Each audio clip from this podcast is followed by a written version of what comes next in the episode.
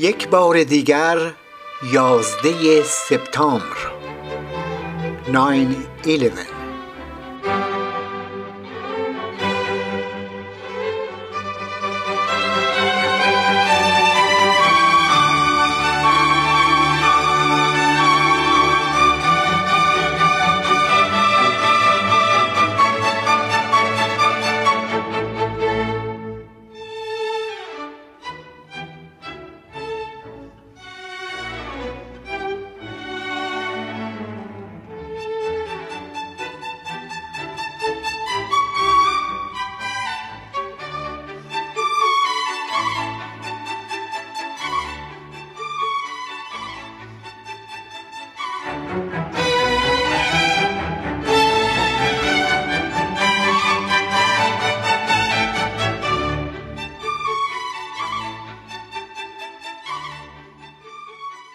خانم ها و آقایان محترم خواهران و برادران عزیز سلام بر شما.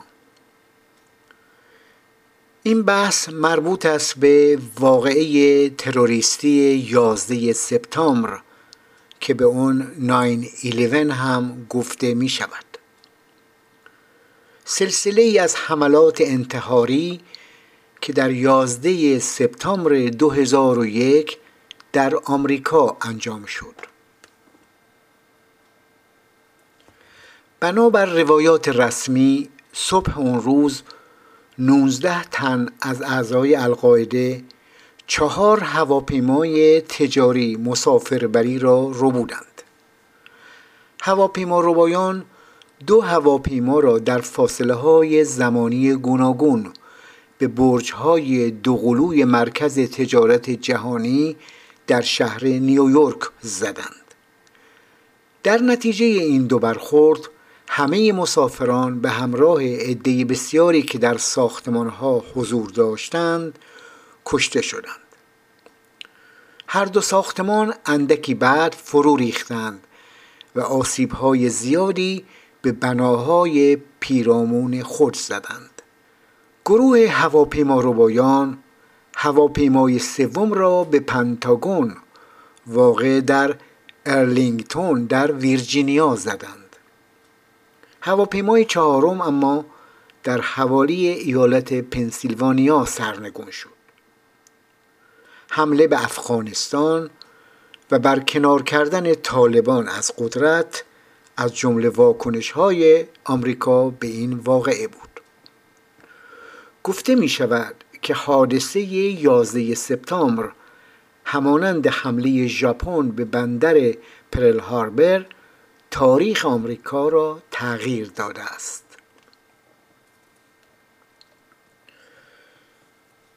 در شروع بحث روی سه نکته زیر تاکید می کنم من سنخیتی با افکار واپسگرایانه و پوسیده که مرتجعین به اون رنگولاب شریعت زده ندارم.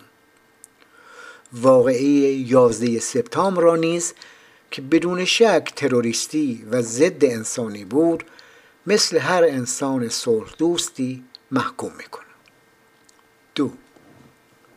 معتقدم اندیشه های زلال پدران بنیانگذار فاوندینگ فادرز و امثال جورج واشنگتن و توماس جفرسون و جیمز مدیسون به راستی ستودنی است. مردم شریف ضد جنگ را در ایالات متحده نباید با جنگ افروزان شرکت های غارتگر چند ملیتی و نمایندگان سیاسیشون یکی گرفت. آمریکا تنها در امثال لیندسی گراهام و تام کاتن و رابرت مرداک و جان بولتون و سرمایه سالاران لاکهید مارتین و نورثروپ گرومن خلاصه نمی شود. سه. من به تئوری توطعه اعتقادی نداشته و ندارم. همه چیز را بیهوده و عبس پنداشتن پشت هر رویداد دسیسه و دستهای پنهان دیدن و به جعلیات شبه علمی چسبیدن بیمناست هستند کسانی که در رفتن انسان به کره ما هم شک داشته. منقاش به دست اینجا و اونجا توطعه کشف می‌کنند و پشت هر کاسه به دنبال نیم کاسه میگردند. اگرچه این نگاه ساده ساز را که در پشت هر رویدادی یک توطعه مخفی و عواملی نهان وجود دارد در فیلم های هالیوودی هم می دید فیلم هایی که کلیشه اصلیشون دشمنان مریخی و آدمخوارانی است که دسیسه چیدن تا تمدن بشر را نابود کنند اگرچه در درون هر انسانی یک دایجان ناپل اون خفته است که با کوچکترین تلنگری بیدار می شود و می خواهد پشت ورق را هم بخواند. فیلم نوازنده پیانو از پولانسکی تئوری توته از مل گیبسون و به خصوص فیلم مترجم ساخته سیدنی پولاک اونچه را گفتم به تصویر کشیده است. اگرچه تئوری توطعه تو مومی بینی و من پیچش مو ریشه در واقعیت های تلخ زندگی مردمی دارد که همواره با دوز و کلک ستمگران روبرو بودند. اما اما از اونجا که جهان از بد و پیدایش تابع تغییرات و کنش و واکنش های استوار بر قوانین علمی و دقیق بوده و لحظه نمی‌توان بقای اون را در نبود این قوانین تصور نمود. به تئوری توطعه باور ندارم. البته ارائه اسنادی که گزارشات رسمی را به چالش می‌کشد ربطی به تئوری توطعه که با توسل به اون پرسش ها را لوس می کنند ندارد.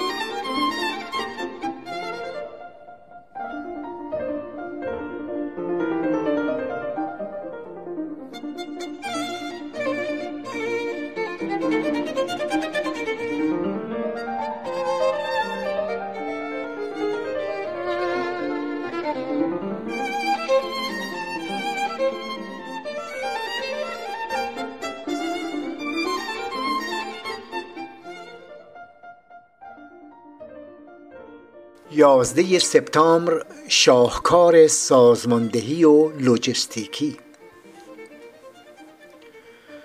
از یازده سپتامبر سال 2001 و آن طوفان شوم که گرد و خاکش را به همه جهان پاشید ساختار نظام بین المللی را از دو قطبی یک جانب گرا به تک قطبی یک جانب گرا تبدیل نمود و برای جهانی کردن سرمایه جهانی را به جنگ و جنایت کشید سالها گذشته است.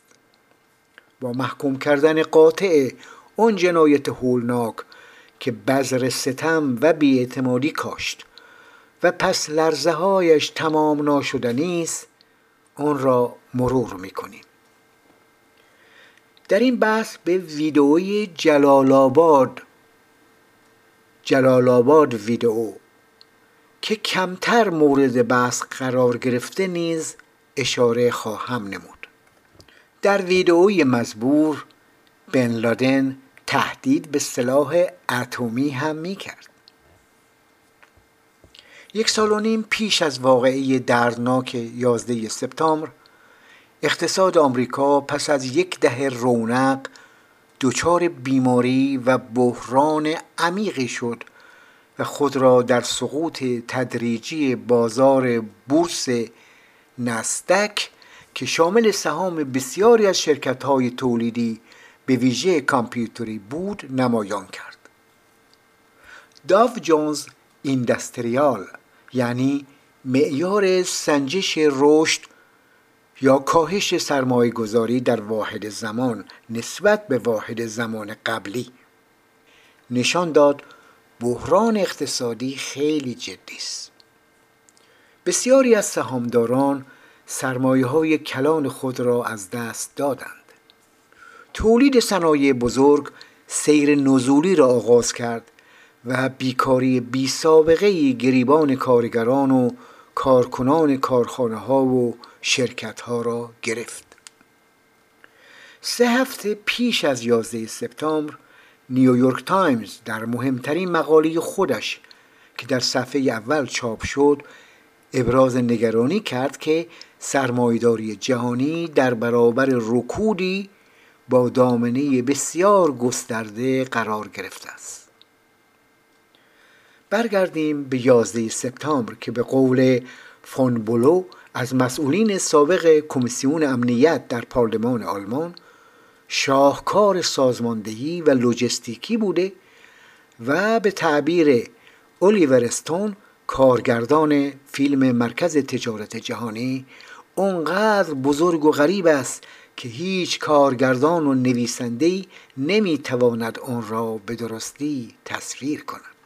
از آن حادثه تروریستی پر رمز و راز که طالبان نفت و دلار زیر علمش سینه زدند و از نردبانش بالا رفتند تا از بام جهان منافع دراز مدت خود را رسد کنند. مدتها گذشته و ظاهرا بازی پایان یافته و صحبت از آن دیگر موردی ندارد. اما واقعش این است که تبلیغات رسانه‌ای در جهت تئوری توطعه موفقیت آمیز نبوده و تردیدها پایان نیافته است و نمی‌توان اهل نظر را با این توجیه که مرتجعین هم در آن ماجرا اما و اگر می‌کنند و مگر شما هوادار بن لادن هستی و مگر ضد آمریکا هستی از پرسش باز داشت ارزش و اهمیت پرسش بالاتر از پاسخ است.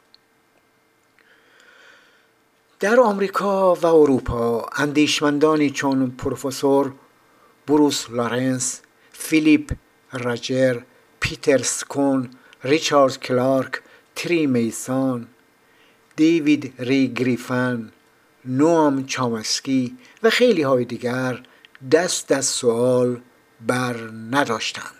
مایکل مور کارگردان فیلم فارنهایت 11 سپتامبر.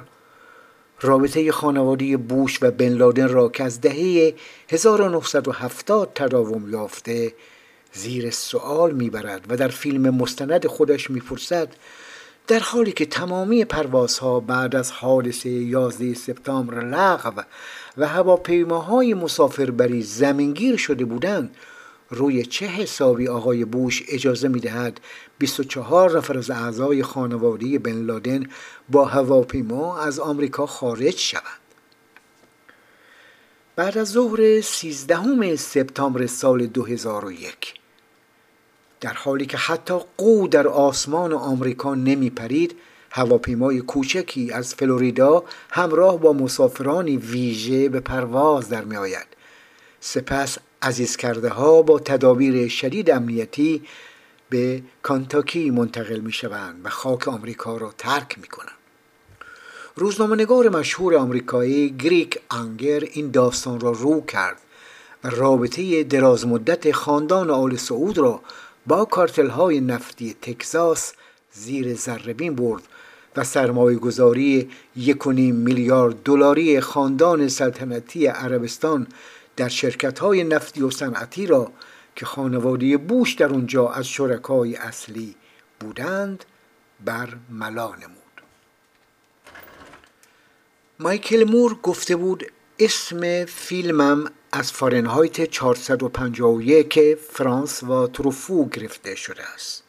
در جامعه ضد آرمانی فیلم تروفو کتاب ها در این دما می سوختند فیلم فارنهایت 911 هم در مورد دمایی است که در آن آزادی می سوزد نمی‌خواهم باور کنم که در زمانه پر آشوب ما همه چیز با خودعه همراه است و شعبده بازی و دود و آینه ها را تدایی می کند اسموک ان میرورز دود آینه ها استعاره ای از توصیف یا توضیح فریبنده متقلبانه یا موهومی است. نام این استعاره از کلک شعبده بازان نشأت می‌گیرد که حین یک انفجار دودزا که حواس تماشاگر را پرت می کند با باز کردن یا جمع کردن آینه ای شیعی را ظاهر یا غیب می کنند نمی‌خواهم باور کنم که در زمانه پرآشوب ما همه چیز با خود همراه است. نمی‌خواهم از شواهدی که نزدیکترین ایستگاه لرزنگاری به برجهای دوقلو ثبت نمود و ابتدا حرکتهای پردامنه و سپس لرزه های ضعیفتر را نشان داد ارزیابی شتاب زده داشته باشم. نمی‌خواهم از حجم گرد و غبار ناشی از ریختن برج های دوقلو سرعت انتشار و میزان پراکنده شدن آنها نتایج فوری بگیرم اگرچه به لحاظ علمی برای پراکنده شدن اون همه قبار با سرعتی که داشت انرژی پتانسیل ساختمان که کمتر از پنجاه هزار کیلووات برآورد شد کفایت نمی کند. گزارش رسمی دولت آمریکا ضمن اشاره به حجم انبوه هوا در درون ساختمان این حجم گرد و خاک و پراکنده شدن اون را به انرژی پتانسیل ذخیره شدن در ساختمان نسبت داد از موارد فوق میگذرم و به نحوه سقوط برج های ویران شده اشاره می کنم. مقامات رسمی ایالات متحده با اشاره به مدل سقوط هدایت شده به وسیله جاذبه ادعا می کنند بخش بالایی ساختمان حکم پیستونی را داشته که طبقه های زیرین را پودر کرده است. ادعای فوق با تصویرهایی که همه مردم جهان از فرود برج ها دیدند در تناقض است. در فیلم ها و تصاویر برج ها به خصوص برج جنوبی می‌بینیم قسمت فوقانی زودتر از بخش های دیگر به عنوان یک واحد یک پارچه به یک سمت خم شده و میافتد. و این یعنی اینکه نیروی وجود ندارد که مانند پیستون بر بخش های زیرین ساختمان اعمال فشار کند و تخریب آنها را موجب شود. برای اینکه در تخریب و سقوط هر ساختمانی مدل سقوط هدایت شده به وسیله جاذبه صدق کند بخش بالایی ساختمان قبل از اینکه خودش بر اثر برخورد به زمین تخریب شود باید سالم بماند تا بتواند فشار لازم را بر بخش های زیرین و تخریب آنها وارد کند.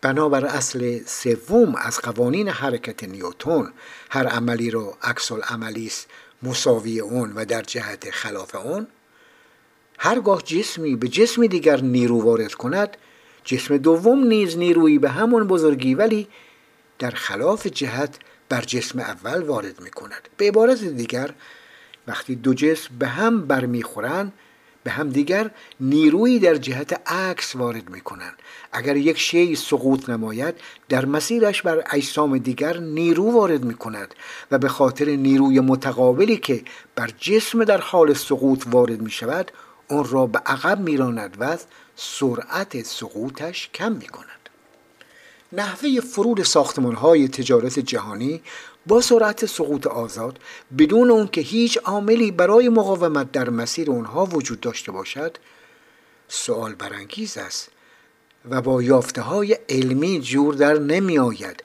و این واقعیت برای هر آشنا به دانش فیزیک روشن است. در ایالات متحده نو محافظ کاران یعنی چپگرایان سابق که به راست گرایش پیدا کردند کمیسیون بررسی وقایع 11 سپتامبر سازمان مدیریت بحران فدرال مؤسسه ملی استاندارد و تکنولوژی و FBI سوال پیچ شدند که چگونه با چه مکانیزمی سه آسمان خراش عظیم مرکز تجارت جهانی ناگهان به تلی از خاک تبدیل شد؟ چطوری آتش کوتاه مدت توانست تیرهای فولادی آسمان خراش ها را به ناگهان فرو بریزد. حتی توضیحات زیر به تردیدها پایان نداد.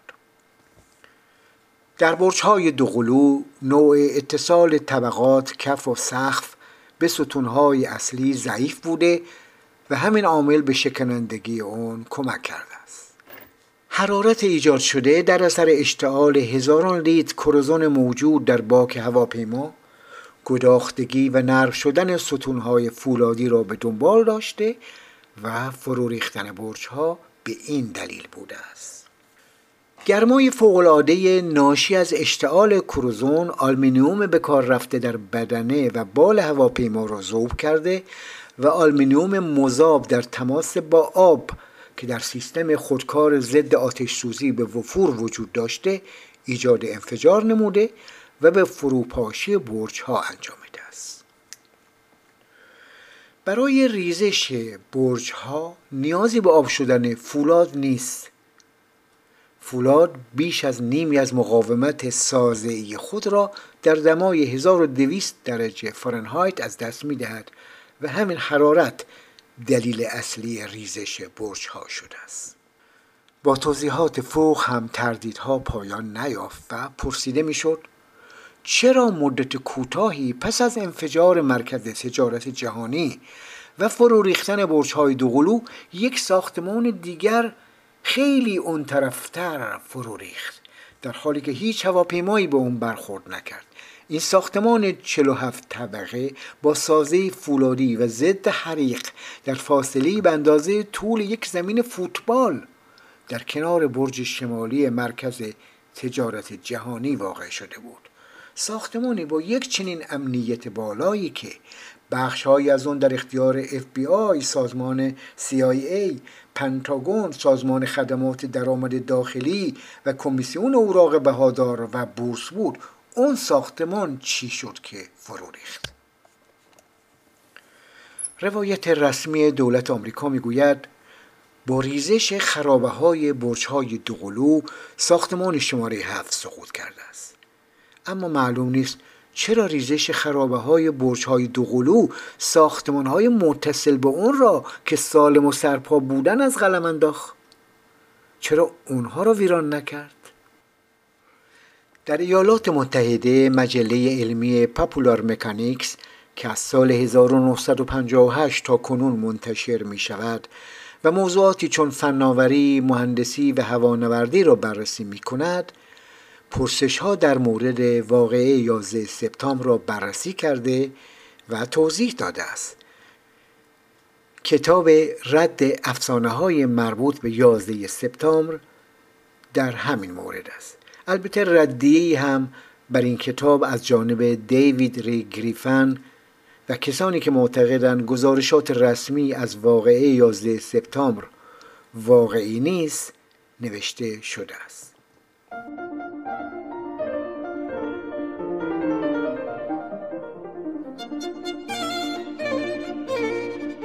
thank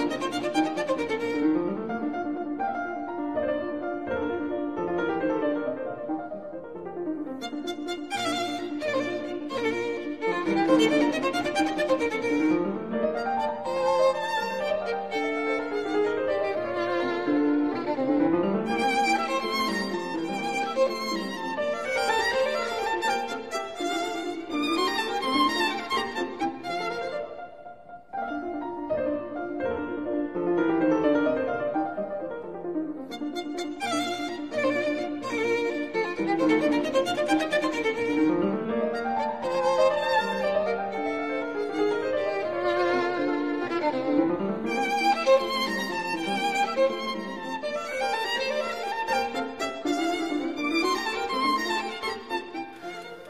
حتما تردیدها جواب قانع کننده هم دارد. ولی از اونجا که معمولا دولت ها سابقه ضرب زدن به اعتماد مردم رو دارند خودشون مسبب اصلی شک و تردیدهای مردم شده. این دیدگاه را در جامعه جا می اندازن که کار کار خودشان است. تاریخ پرفراز و نشیب جهان نشان می دهد جنگ افروزان و مداهان جنگ های بیپایان برای اینکه شیپور جنگ را به صدا درآورند و کاست کوزه ها را سر طرف مقابل بشکنند با سوء استفاده از ندانم کاری مرتجعین گاه آنان را قلقلک داده و به واکنش دلخواه کشاندند. در جنگی که سال 1846 ایالات متحده به مردم مکزیک تحمیل کرد. و در پی اون تگزاس، کالیفرنیا، بخشی از کلرادو، نیومکسیکو و آریزونا را تصاحب نمود. رئیس جمهور وقت آمریکا به ژنرال زاکری تیلر خط داد. تا می‌تواند با سربازان همراهش دوروبر رودخانه نوئسس و ریو گراند دست به تحریک مکزیکی ها بزند تا آنان به سیم آخر بزنند و جرقه جنگ زده شود. و زده شد سال 1898 ایالات متحده در جنگ با اسپانیا نیست که کوبا را در اشغال داشت همین بازی را درآورد. رزمنام جنگی خودش را در ساحل هاوانا عالما آمدن غرق کرد و تقصیر طرف مقابل انداخت تا او را به واکنش بکشاند و کشاند. سال 1915 دولت آمریکا در جنگ جهانی اول با توافق دولت انگلیس کشتی مسافربری لوزیتانیا را که پر از اسلحه و مسافر بود عمدن به مسیر گشت نیروی دریایی آلمان فرستاد و با غرق شدن مسافرین حدود هزار نفر جان سپردند. بهانه ورود به جنگ را به دست آورد. در حالی که خواست مردم آمریکا شرکت در جنگ جهانی اول نبود. 17 نوامبر 1941 جوزف گرو سفیر وقت آمریکا در ژاپن به وزارت امور خارجه آمریکا تلگرام مهمی ارسال داشت و نوشت دولت ژاپن دارد برای یک حمله نظامی به پرل هاربر آماده می شود شماری از ژنرال ها هم با دلیل و برهان نشان دادن خطر نزدیک است و نگرانی خود را ابراز داشتند. بعدها معلوم شد که هشدارها عملا پشت گوش انداخته شد. 20 روز بعد حمله ژاپن صورت گرفت و ناوگان آمریکا در پرل هاربر آسیب زیادی دید و دولت مردان دلیل محکمی یافتند تا آمریکا وارد جنگ جهانی دوم شود. افشاگری های جانفینی روزنامه‌نگار شجاع آمریکایی در مورد صحنه سازی سیاستمداران ایالات متحده برای تجاوز به ویتنام و نقش کمپانی های بزرگ اسلحه سازی در تصمیمات کاخ سفید هیچ وقت رد نشد. او ثابت کرد حمله نافچه های ویتنام شمالی به دو نافشکن آمریکایی در خلیج تونکن که بهانه بمباران ویتنام شمالی و گسترش جنگ ویتنام قرار گرفت واقعیت نداشته و ساخته و پرداخته کاخ سفید بود. این افشاگری باعث تظاهرات عمومی در آمریکا و اعتراض برخی سناتورها شد و به خاطر اون لیندون جانسون رئیس جمهور وقت نتوانست در انتخابات سال 1968 شرکت کند. آری اصحاب قدرت خودشون مسبب اصلی شک و تردیدها می شوند چرا؟ چون سابقه ضرب زدن به اعتماد مردم را دارند به موضوع بحث برگردیم از کشته شدن اسامه بن لادن و آب سپاری او در بحر العرب مدت ها می گذرد. به عمل کرده وی پیش از 11 سپتامبر نگاهی گذرا بیاندازیم. بن لادن در عربستان سعودی و برخی کشورهای عربی محبوب و شناخته شده بود. شاید به دلیل فعالیت های آمال منفعه و دوری از قدرت حاکم و ثروت بسیار بر سر زبانها بود در عربستان نام بن لادن بر بسیاری از شرکت ها و اماکن دیده می همه حالا هم وی و خانوادهش در اروپا و آمریکا سرمایه خودشون را به جریان انداخته و مطرح بودند آنان ساختمانسازی پایگاه های ایالات متحده در عربستان سعودی و بازسازی کویت بعد از جنگ خلیج را در اختیار داشتند. کنترل چندین شرکت یک فرودگاه جاده و تولید قسمت عمده سمق عربی هم در سودان با خانواده بن لادن بود. گروه بن لادن یعنی مجموعه بن لادن و سعودیه. سهام عمده در جنرال الکتریک و نورتلنت سوئیس داشت. سرمایه های مالی آنان توسط گروه کارلایل اداره می که در رده یازدهمین شرکت بزرگ تسلیحاتی آمریکا قرار می گیرد و امروزه بر دارایی بیش از دوازده میلیارد دلار نظارت دارد و بخش اعظم سهام شرکت سوناپ همچنین شرکت اطلاعات فدرال و شرکت صنایع دفاعی متحد تأمین کننده عمده مایحتاج ارتش های آمریکا، ترکیه و عربستان سعودی را در اختیار گرفته است. سال 1984 بن لادن همراه با یک روحانی فلسطینی تبار شیخ عبدالله یوسف ازام در افغانستان تشکلی به نام مکتب خدمات المجاهدین العرب راه انداخت و با پشتیبانی CIA و سازمان امنیت عربستان و پاکستان در افغانستان پایگاه زد و به ثبت نام و بسیج کسانی پرداخت که می‌خواستند علیه نیروهای شوروی شوروی سابق جهاد کنند. در واقع آبشخور القاعده پایگاه تحت نظارت CIA و سازمان امنیت عربستان و پاکستان بود. با خروج ارتش سرخ از افغانستان و فروپاشی اتحاد شوروی بن لادن و دوستانش هوا برشون داشت که اونها باعث شکست شوروی شدند و با همین توهم برای ایجاد حکومت مثلا اسلامی در سایر کشورهای منطقه کفش و کلاه کردند گفتمان سنتگرایی پی دشمن میگردد. روی همین حساب بعد از سقوط شوروی بن لادن و دوستانش از لحاظ نظری و سازمانی میبایست دشمن جدیدی را علم کنند تا به هستی خودشان ادامه دهند و همین مسئله آنان را به نوعی با آمریکا سرشاخ کرد. اگر واقعی است که امثال القاعده با آمریکا و غرب سر ناسازگاری گذاشتند این هم واقعی است که آمریکا و هم پیمانانش در چارچوب جنگ سرد برای غلبه بر حریف در کشورهای مسلمان نشین به نیروهای مرتجع مذهبی کوچه دادند. و از کنار سرکوب روشنفکران و نیروهای لایک به راحتی گذشتند. نشانه های زیر به اندازه کافی گویا هست. جانبداری آمریکا و غرب از نیروهای واپسگرای به اصطلاح مسلمان در آسیای میانه.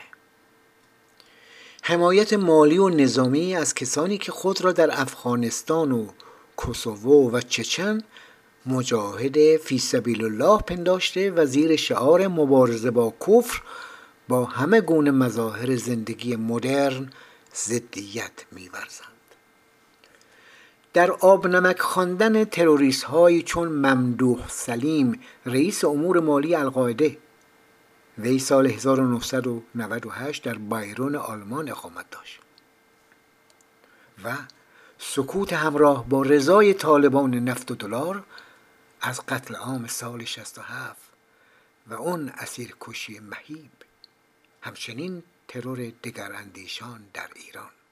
رشد نیروهای واپسگرا نتیجه عملکرد مدعیان صاحب اختیاری جهان است.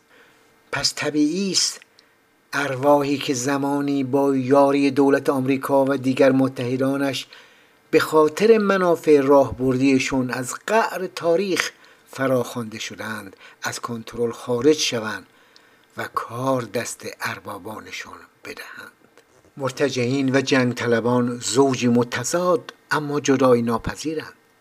آنان سر به زنگاه ها با هم کنار می آیند و البته اون چه این وسط قربانی می شود جوهر آزادی و زندگی است نه مرتجعینی که وا شریعت ها سر می‌دهند بوی از معنویت و انسانیت بردهاند و نه طالبان نفت و دلار که کلمه دموکراسی از زبانشان نمیافتد به جوهر آزادی حرمت می نهند.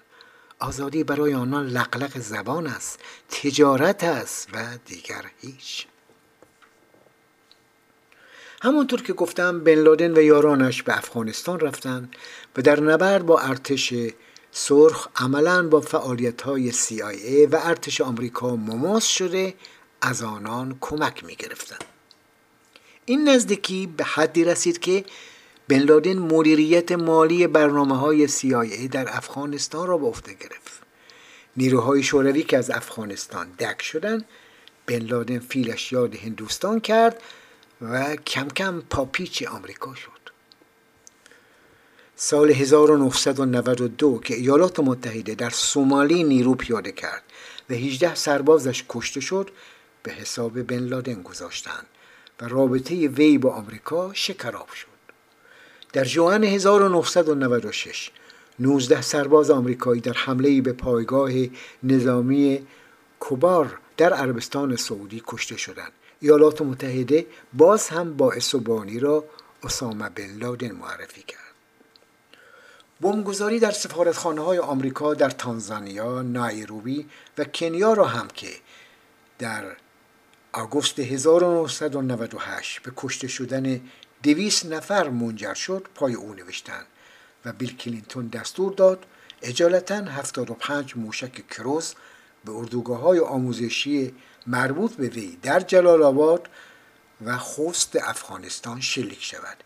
همچنین آزمایشگاه اشفا در سودان مورد حمله قرار گرفت.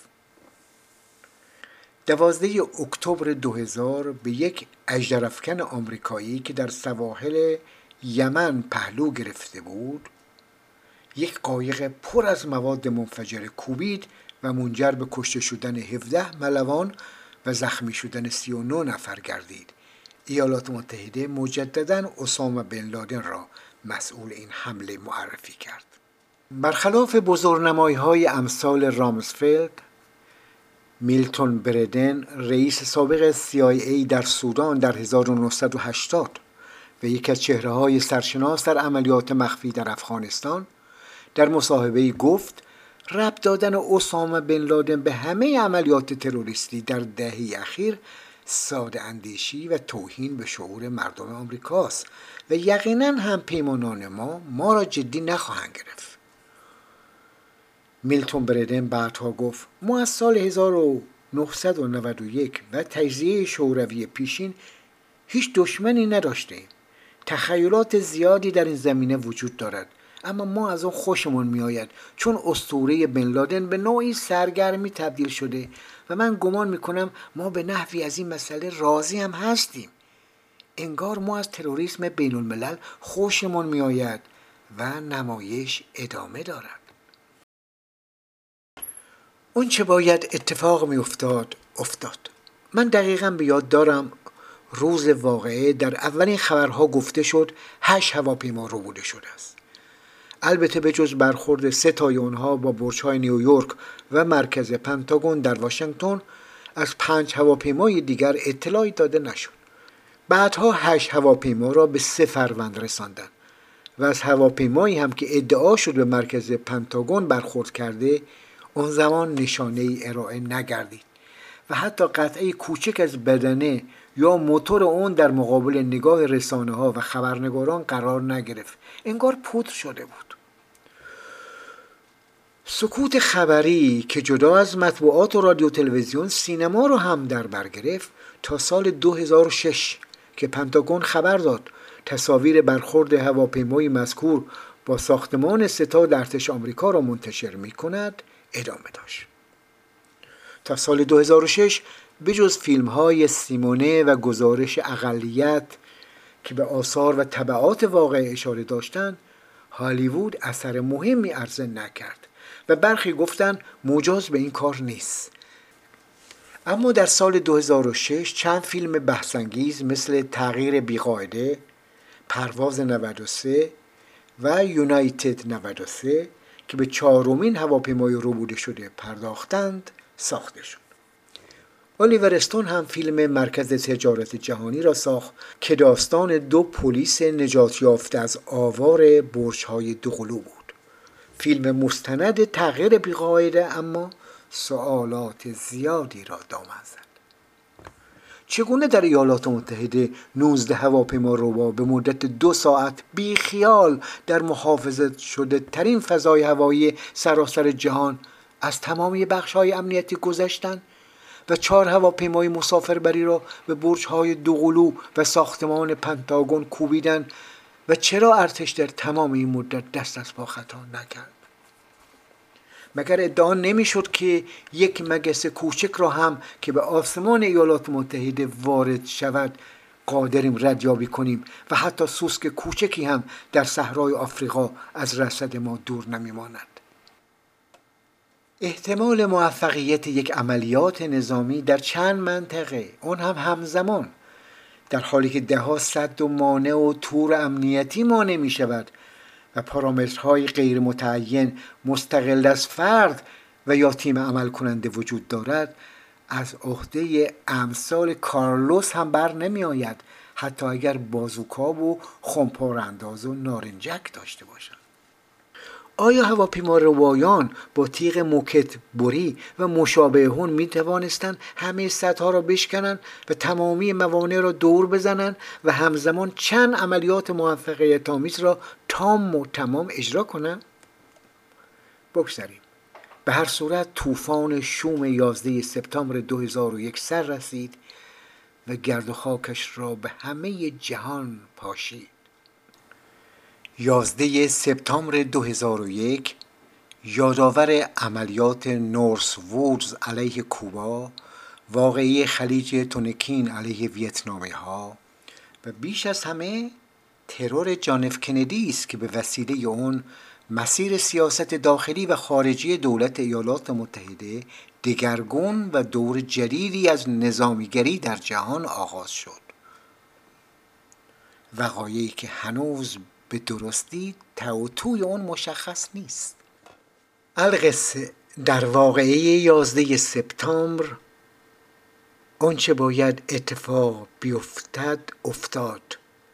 در واقع لیهوپ و میهوپ کار خودشو کرد.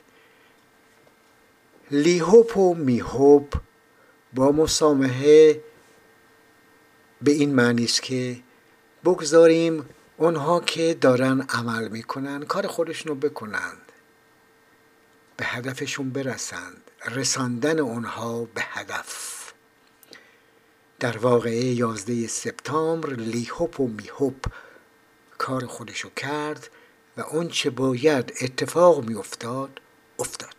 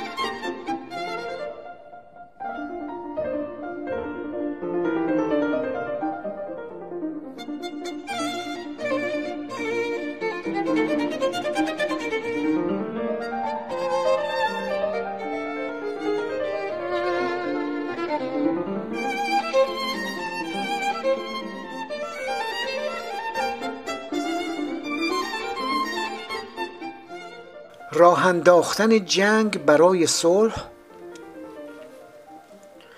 در پیامد 11 سپتامبر جنگ افروزان به حضور مستقیم نظامی خودشان در نقاط حساس جهان مانند آسیای میانه، قفقاز و خلیج فارس افزودند و بار خود را حسابی بستند. ماشین نظامی بروکراتیک ایالات متحده که پس از پایان جنگ سرد به دست انداز افتاده بود با یافتن دشمن جدید و تهدید خارجی از نو ویراژ داد و سرعت گرفت. منبرهای الکترونیکی هالیوود و امثال والفوفیدس آرامسفیلد شب و روز مخ مردم را میخوردند و از بحران خطیر سخن گفتند و نظرات ساموئل هان تینگتون که در زمان ریاست جمهوری جانسون کارشناس سرکوب جنبش ها در خارج بود سر زبان ها افتاد و جنگ تمدن ها اجتناب ناپذیر شد.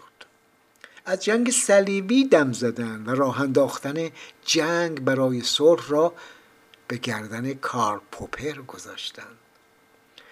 با 11 سپتامبر کسی جرأت نداشت بودجه های نظامی و تولید جنگ افزارهای جهنمی را زیر سوال ببرد زبان هواداران دولت پلیسی هم به سبک دوران مکارتی باز شد و آنان ضرورت محدود ساختن حقوق و آزادی های دموکراتیک شهروندان را پیش کشیدند. با 11 سپتامبر همه جا صحبت از تروریست های اسلامی شد قافل از اینکه به قول بریژنسکی تروریسم در ایالات متحده هم لانه کرده بود و انفجار مرکز FBI در اوکلاهاما نشان داد که فقط گروه های مرتجع شبه مسلمان نیستند که فعالیت تروریستی می کنند. در خود آمریکا گروه های تروریستی و مرتجعین مذهبی که سکولاریزه شدن جامعه را بر نمی تابند هم زمینه حضور دارند. بعد از حادثه 11 سپتامبر هنگامی که CNN تصویر یکی از برج‌های مرکز تجارت جهانی را در حالی که شعله آتش از آن به هوا برمیخواست نشان داد مفسران شبکه گزارش دادند که به احتمال قوی اسامه بن لادن در اون کار دست داشته است. هنگامی که کالین پاول و بعد از او جورج دبلیو بوش واقعه را به بن لادن منتسب کردند خبر CNN رسمیت یافت. کالین پاول گفت من فکر می کنم در آینده نزدیک ما بتوانیم کاغذی یا سندی ارائه دهیم که بلادر را به حملات 11 سپتامبر مرتبط می سازد. البته چنین سندی هرگز هرگز ارائه نشد. روز 4 اکتبر تونی بلر نخست وزیر انگلستان گزارشی به مجلس عوام ارائه کرد و از مسئولیت برای خشونت تروریست در ایالات متحده صحبت کرد. تونی بلر اشاره نمود به جز سازمان القاعده و رهبری اسامه بن لادن هیچ سازمان دیگری انگیزه و ظرفیت انجام حملات 11 سپتامبر را ندارد. همون روز در یک کور هماهنگ وزیر خارجه پاکستان ریاض محمد خان اعلام کرد که شواهد ارسالی به دولت او توسط آمریکا برای محاکمه بن لادن کفایت می‌کنند این شواهد به طور کلی سری طبقه بندی شد و هرگز منتشر نگردید. هرگز. پیشتر دونالد رامسفلد با اشاره به بن لادن گفته بود دشمن شماره یک ایالات متحده نه تنها دارای سلاحهای باکتریولوژی و شیمیایی است بلکه در شرف ساخت بمب اتمی و پرتاب ماهواره هم هست. هفت اکتبر 2001 سفرای آمریکا و انگلستان به سازمان ملل اطلاع دادند که جنگ در افغانستان شروع شده است. بیانیه جان نکروپونته نماینده وقت آمریکا در سازمان ملل نیز مبنی بر اینکه آمریکا اطلاعاتی آشکار و غیر قابل انکار به دست آورده که سازمان القاعده که توسط رژیم طالبان در افغانستان حمایت می شود نقشی اساسی در این حملات داشته هرگز در دسترس شورای امنیت قرار نگرفت. اسامه بن لادن به سراحت گفت من از حملات 11 سپتامبر خبری نداشتم. جدا از نواری که تلویزیون الجزیره یک هفته بعد از واقع پخش نمود و بن لادن دخالت خودش را در ماجرای 11 سپتامبر شدیداً تکذیب کرد 28 سپتامبر 2001 نیز روزنامه اردو زبان امت که در کراچی منتشر می شود از قول وی نوشت من پیشتر هم گفتم که هیچ دخالتی در حمله 11 سپتامبر در ایالات متحده نداشتم من هیچ اطلاعی از این حملات ندارم و هرگز کشتن زنان و کودکان بیگناه و انسانهای دیگر را تایید نمی کنم. هر کسی که حمله 11 سپتامبر را انجام داده است دوست مردم آمریکا نیست. در این حمله مردم غیر نظامی آمریکا کشته شدند. من در گذشته هم گفتم که ما مخالف سیستم آمریکا هستیم. اما نه مخالف مردم آمریکا. پیشتر هم گفتم که هیچ دخالتی در حمله 11 سپتامبر در ایالات متحده نداشتم. و اکنون نیز تکرار می‌کنم. حرف بن لادن برای کسانی که برای جنگ افروزی کفش و کلا می‌کردن سنگین بود و میبایست به نحوی خونسا می‌شد. چندی بعد دهم نوامبر 2001 ساندی تلگراف به قلم دیوید بامبر مطلبی منتشر نمود و از قول بن لادن واقعه 11 سپتامبر را به گردن گرفت که بعد از انکار سریح وی خیلی تعمل برانگیز بود. ساندی تلگراف به یک نوار ویدئویی اشاره کرد که گویا روز 20 اکتبر همون سال سال 2001 ضبط شده و اسامه بن لودن مسئولیت حملات را پذیرفته است. از انتقام حتی با سلاحهای اتمی سخن گفته و بوش و بلر را هم تهدید کرده است. منظور ساندی تلگراف ویدئوی موسوم به نوار جلال آباد است که کمی بعد به اون می‌پردازم. گزارش ساندی تلگراف همون روز توسط تونی بلر برجسته شد و وی به اطلاع مجلس عوام رساند که نسخه ای از نوار را دیده است. واشنگتن پست هم روز 9 دسامبر در صفحه اول خود به موضوع گوشه زد و نوشت نوار جلال آباد به طور یقین مسئولیت بن لادن را در طراحی حملات مورد تایید قرار می‌دهد. جورج دبلیو بوش و سناتور رون وایدن شاهزاده بندر ابن سلطان و خیلی های دیگر هم درباره نوار حرف زدن. رودی جولیانی. شهردار وقت نیویورک گفت این فیلم هر گونه تردید در مورد حمله نظامی آمریکا با هدف نابودی بن لادن را از میان برد. وزیر دفاع وقت آمریکا رامسفلد گفت با این نوار مسئولیت بن لادن در حملات 11 سپتامبر ثابت ثابت شد. سناتور ریچارد شلبی نایب رئیس کمیته اطلاعات مجلس سنا گفت انتشار نوار جلال آباد به مردم جهان همه چیزا نشان داد. من تعجب می‌کنم برخی در انتصاب واقع 11 سپتامبر به بن لادن تشکیک می‌کنند. بوش با اشاره به ویدئوی جلال آباد در تایلند گفت هر کسی نسبت به اون چون و چرا کند بدون شک همکار اسامه بن لادن است.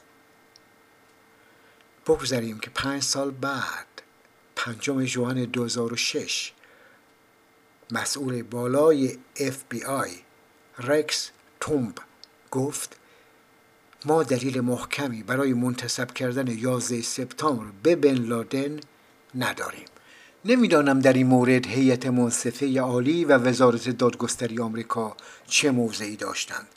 اما اداره پلیس فدرال آمریکا می‌گفت دلایل کافی مبنی بر دست داشتن اسامه بن لادن در حملات تروریستی به برج های دوقلوی تجارت جهانی پنتاگون و کشته شدگان پرواز 93 در اختیار نداریم.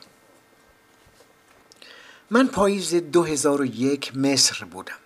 اواسط ماه دسامبر تلویزیون الجزیره فیلمی رو که مدعی بود گفتگوی اسامه بن لادن با خالد الحربی خالد بن عوده بن محمد الحربی است پخش می‌کرد. خالد الحربی که به وی ابو سلیمان المکی هم می‌گویند اهل سعودی است و پیشتر با بن لادن فعالیت های به اصطلاح جهادی داشته است. در ویدئوی جلال آباد بن لادن یعنی بن لادن اون ویدئو مزه میریخت و برای غرب خط و نشان می‌کشید. فیلم تلویزیون الجزیره که سی هم 31 ژانویه 2002 دقایقی از آن را پخش نمود به همون اشاره ساندی تلگراف برمیگشت. فیلم مزبور گویا 9 نوامبر هم آماده بود ولی پنتاگون 13 دسامبر آنتنی کرد. حالا نواری به این مهمی که 21 اکتبر در اختیار خبرنگار الجزیره در کابل بوده و دست بن لادن را رو می‌کرد چرا ماه بعد علنی شده بماند؟ گفته شده آقای بوش می‌خواستن مطمئن شوند نوار واقعی است. جالب بود که بن لادن در ویدئوی مزبور بن لادن این ویدئو نام میم الشهری و سالم العظیمی را که بنابر فیلم مزبور خودش برای عملیات 11 سپتامبر برگزیده بود بلد نبود. آدرس ویدئوی جلال آباد در مقاله مربوط به همین بحث در سایت خودم موجود است. خلاصه در ویدئوی فوق اسامه بن لادن مسئولیت حملات 11 سپتامبر را پذیرفت. از انتقام حتی با سلاحهای اتمی هم سخن گفت و هارت و پورت کرد. در اون نوار می گفت برج های دوقلو ستون های قدرت اقتصادی آمریکا برج های روحی اون کشور و اهدافی مشروع بودند بوش و بلر به جز قدرت چیز دیگری را درک نمی کنند بن لادن فیلم پنتاگون می گفت من فکر می‌کردم که آتش گاز هواپیما اسکلت آهنی ساختمان مرکز تجارت جهانی را زوب کرده و فقط در قسمتی که هواپیما برخورد کرده بود همه اون طبقات فرو خواهد ریخت. این اون چیزی بود که ما امیدش رو داشتیم. ما رادیو را برای دریافت اخبار از واشنگتن تنظیم کردیم.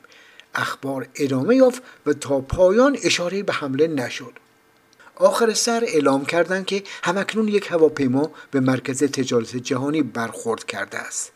بعد از مدتی اونها اعلام کردند هواپیمای دیگری به مرکز تجارت جهانی برخورد کرده است. برادرانی که عملیات را انجام دادند تا پای هواپیما هیچ چیز درباره عملیاتی که باید انجام دهند نمی‌دانستند.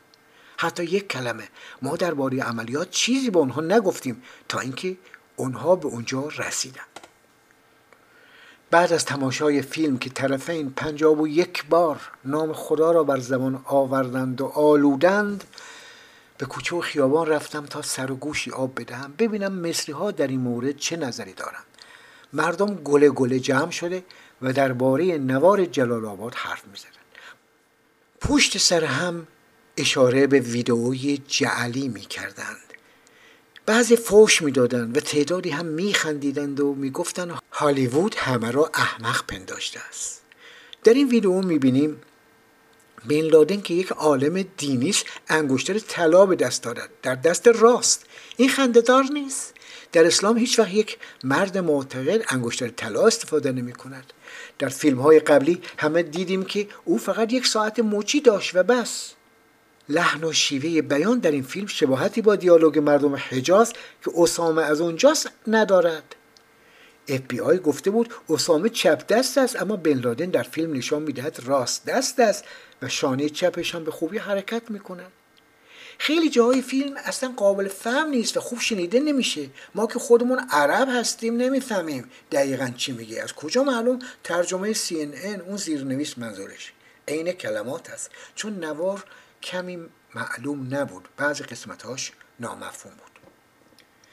همه می‌دونن اسامه بن لادن از دردهای کلیوی رنج می‌برد و مریض احوال است. در ویدئوهای قبلی هم حالت وی گویاست. اما در این فیلم او ریش سیاه داره حالا فرض می‌کنیم رنگ کرده. چرا چاختر از خود اوست؟ چرا اینقدر سرحال است و دماغش هم عمل کرده؟ مردمی که در مورد نوار جلال آباد بحث می‌کردن میخندیدن و برخی فوش می‌دادن. دانشجویی گفت من سکولارم و واقعش به دین و مذهب هیچ دل خوشی ندارم. اما طرفدار بن لادنم. و ادامه داد کدام آسمان خراشی در دنیا تنها به دلیل آتش سوزی فرو ریخته است؟ نکند برج ها از مقوا ساخته شده بود. این فیلم ساخته هالیوود است. بن لادن که اینقدر چاق نیست لحجهش هم لحجه حجاز نیست. یکی می‌گفت دولت آمریکا گفته وسیعت یکی از تروریست ها که پیدا شده به ریز ماجرا اشاره دارد. کارت های شناسایی عاملین انفجار را لای آوارها به دست آورده است. اولا چجوری وسیعت مزبور یا کارت های شناسایی نسوخته و میان اون همه گرد و خاک و آوار به دست اومده؟ ثانیا حالا که بن لادن میگه اصلا اونا هیچ کدومشون از عملیات خبر نداشتن. از این گذشته بن لادن اسامی را اشتباه تلفظ می‌کنه. همش خود است. همش حق است. چند نفر هم از عملیات 11 سپتامبر دفاع نموده و می‌گفتند بن لادن با سراحت این رویداد را به اقدام شجاعانه نیروهاش مربوط می‌دونه. شجاعانی که سمبل اسلام و جهادی هستند. برای من اما سوالات دیگری پیش آمده بود. پیش خودم می‌گفتم با توجه به اینکه بن لادن بیشتر از همه می‌دونست دیوار موش دارد و موش گوش چه مرضی داشت از موضوعات حرف بزند که نباید بزند چرا با دست خودش مدرک جرم می‌دهد او در سراسر فیلم با استفاده از زمایر شخصی من و ما صحبت می کند در حالی که طبق عادت او همیشه در این گونه موارد از زمیر سوم شخص استفاده می کرد. اسامه بن لادن فیلم پنتاگون می گفت فکر می کردم که آتش گاز هواپیما اسکلت آهنی ساختمان را زوب کرده و فقط در قسمتی که هواپیما برخورد کرده بود همه اون طبقات فرو خواهد ریخت. او درس مهندسی امران خوانده و در کار ساخت و ساز بود. آیا اونقدر بیغ بود که نمی‌دونست برج های دوقلو نه از آهن بلکه از فولاد است؟ و شعله آتش ناشی از گاز و بنزین هواپیما تیغش نمی‌برد وقت اصابت نقطه زوب خلق کند و در چند ثانیه برج ها را به تلی از دور و خاکستر تبدیل نماید. خندهدار اینجا بود که می‌گفت افراد عمل کننده تا پای هواپیما نمی‌دونستند که کجا می‌روند و مأموریتشون چیست. اونها هیچ چیز درباره عملیات نمی‌دونستند حتی یک کلمه. عجبا مگر پیکنیک می‌رفتن؟ پس چگونه آنها سیستم های پیچیده کنترل هوایی را دور زدن اگه نمی‌دونستن کجا می‌روند؟ این نکته نیز برایم پرسش بود که چرا بن لادن کلمه ای از آنچه آمریکا با عنوان عملیات بلند مدت آزادی در افغانستان شروع کرد نگفت. چرا به حمله آمریکا به افغانستان اشاره نکرد؟ هفتم اکتبر تجاوز به افغانستان شروع شده بود و نوار بعد از اون واقع ضبط شده است. چطوری در دیالوگ ها کلمه ای راج به اون موضوع که هم برای خودش و هم برای اون شیخ اهمیت داشت شنیده نمی شود آیا واقعه 11 سپتامبر که برای سردمداران ایالات متحده و امثال رامسفلد ماعده آسمانی بود می توانست بدون دست هایی که از درون روزنه هایی را به روی تروریست ها از برون بکشاید پیش بیاید؟ بی بی سی در گزارشی که راجع به رئیس پیشنهادی کاخ سفید برای بانک جهانی نوشت از قول وی نقل کرد که ما سال 2000 در برنامه قرن نوین آمریکا در سندی استدلال کردیم رویدادی مصیبتبار و تحرک بخش مانند یک پرل هاربر جدید لازم است تا سیطره جهانی ایالات متحده تضمین شود. حمله ژاپن به بندر پرل هاربر پایگاه نظامی ایالات متحده در هوایی که سال 1941 اتفاق افتاد خیلی چیزها را زیر و رو کرد و آمریکا پس از آن همونطور که پیشتر گفتم رسما وارد جنگ جهانی دوم شد. آیا می توان گفت که واقعه 11 سپتامبر به جای اینکه علت تغییر سیاست باشد به واقع بهانه اجرای سیاست هایی شد که مدت پیش تدوین شده بود؟ آیا با پروژه قرن جدید آمریکایی هیچ رابطه نداشت؟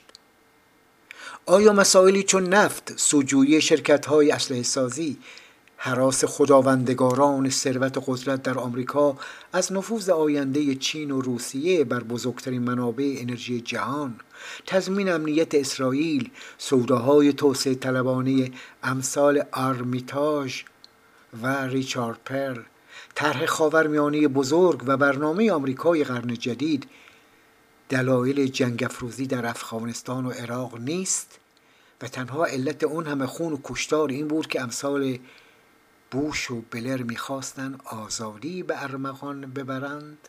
واقعه 11 سپتامبر بدون شک تروریستی و ضد انسانی بود و هر انسان صلح باید محکوم کند و بدون حراس از هوچی های بیسواد و بیمعرفتی که همیشه برای ستمگران خوش رقصی و پامنبری می‌کنن در آن کندکاف کنند در این چون و چرا مردم شریف و فرهیخته آمریکا پیشقدم بودند. می‌دانیم اسامه بن لادن که بهانه‌ای برای حضور طولانی مدت آمریکا در منطقه حساس و استراتژیک خاورمیانه بود حداقل تا 1998 با سازمان CIA ارتباط داشت. جولای سال 2001 دو ماه پیش از واقعه 11 سپتامبر در حالی که به شدت بیمار بود برای معالجه به بیمارستان آمریکا دوبی امارات متحده عربی مراجعه کرد. بن لادن در یک بیمارستان نظامی در راولپندی هم مورد معالجه دیالیز کلیه قرار گرفت. در دسترس بود. قیبش که نزده بود. پس اون همه هیاهو علیه وی و پنج میلیون دلار جایزه برای سرش چه ضرورتی داشت؟ صورتی در زیر دارد چه در بالاستی در پایان توضیحی بدهم در مورد گزارش موسوم به 28 صفحه. 28 صفحه گزارشی در باره حملات 11 سپتامبر و نقش عربستان سعودی است که در سال 2003 تهیه شده است. گزارش مزبور نشان می‌دهد هواپیما ربایان هنگامی که در آمریکا بودند به طور قابل ملاحظه‌ای مورد حمایت عربستان سعودی بودند. عربستان در واکنش به احتمال انتشار این اسناد تهدید کرد که سرمایه های خود را از بانک های آمریکایی خارج خواهد کرد. این گزارش در 28 تیر ماه 1395 با رأی مجلس نمایندگان آمریکا منتشر گردید اما بخش های از آن سیاه شده و ناخاناس بار دیگر تکرار می کنم واقعه 11 سپتامبر بدون شک تروریستی و ضد انسانی بود و هر انسان صلح دوستی باید اون را محکوم کند و بدون حراس از نوکران استعمار و ارتجاع که همیشه برای ستمگران خوش رقصی و پامنبری می کنند در آن کند و کاف کرده دقیق شود. در این چون و چرا مردم شریف و فرهیخته آمریکا پیش قدم بودند. ارائه اسنادی که گزارشات رسمی را به چالش می کشد ربطی به تئوری توطعه که با توسل به آن پرسش ها را لوس می کنند ندارد. خانم ها و آقایان محترم خواهران و برادران عزیز آدرس ویدئوی جلال آباد و اسناد دیگر در مقاله مربوط به این بحث در سایت خودم همنشین بهار نقطه نت ثبت شده است. از شما تشکر می کنم که وقت گذاشتید و به این بحث با همه نارسایی های اون توجه فرمودید. از تلفظ اشتباه نام ها پوزش می خواهم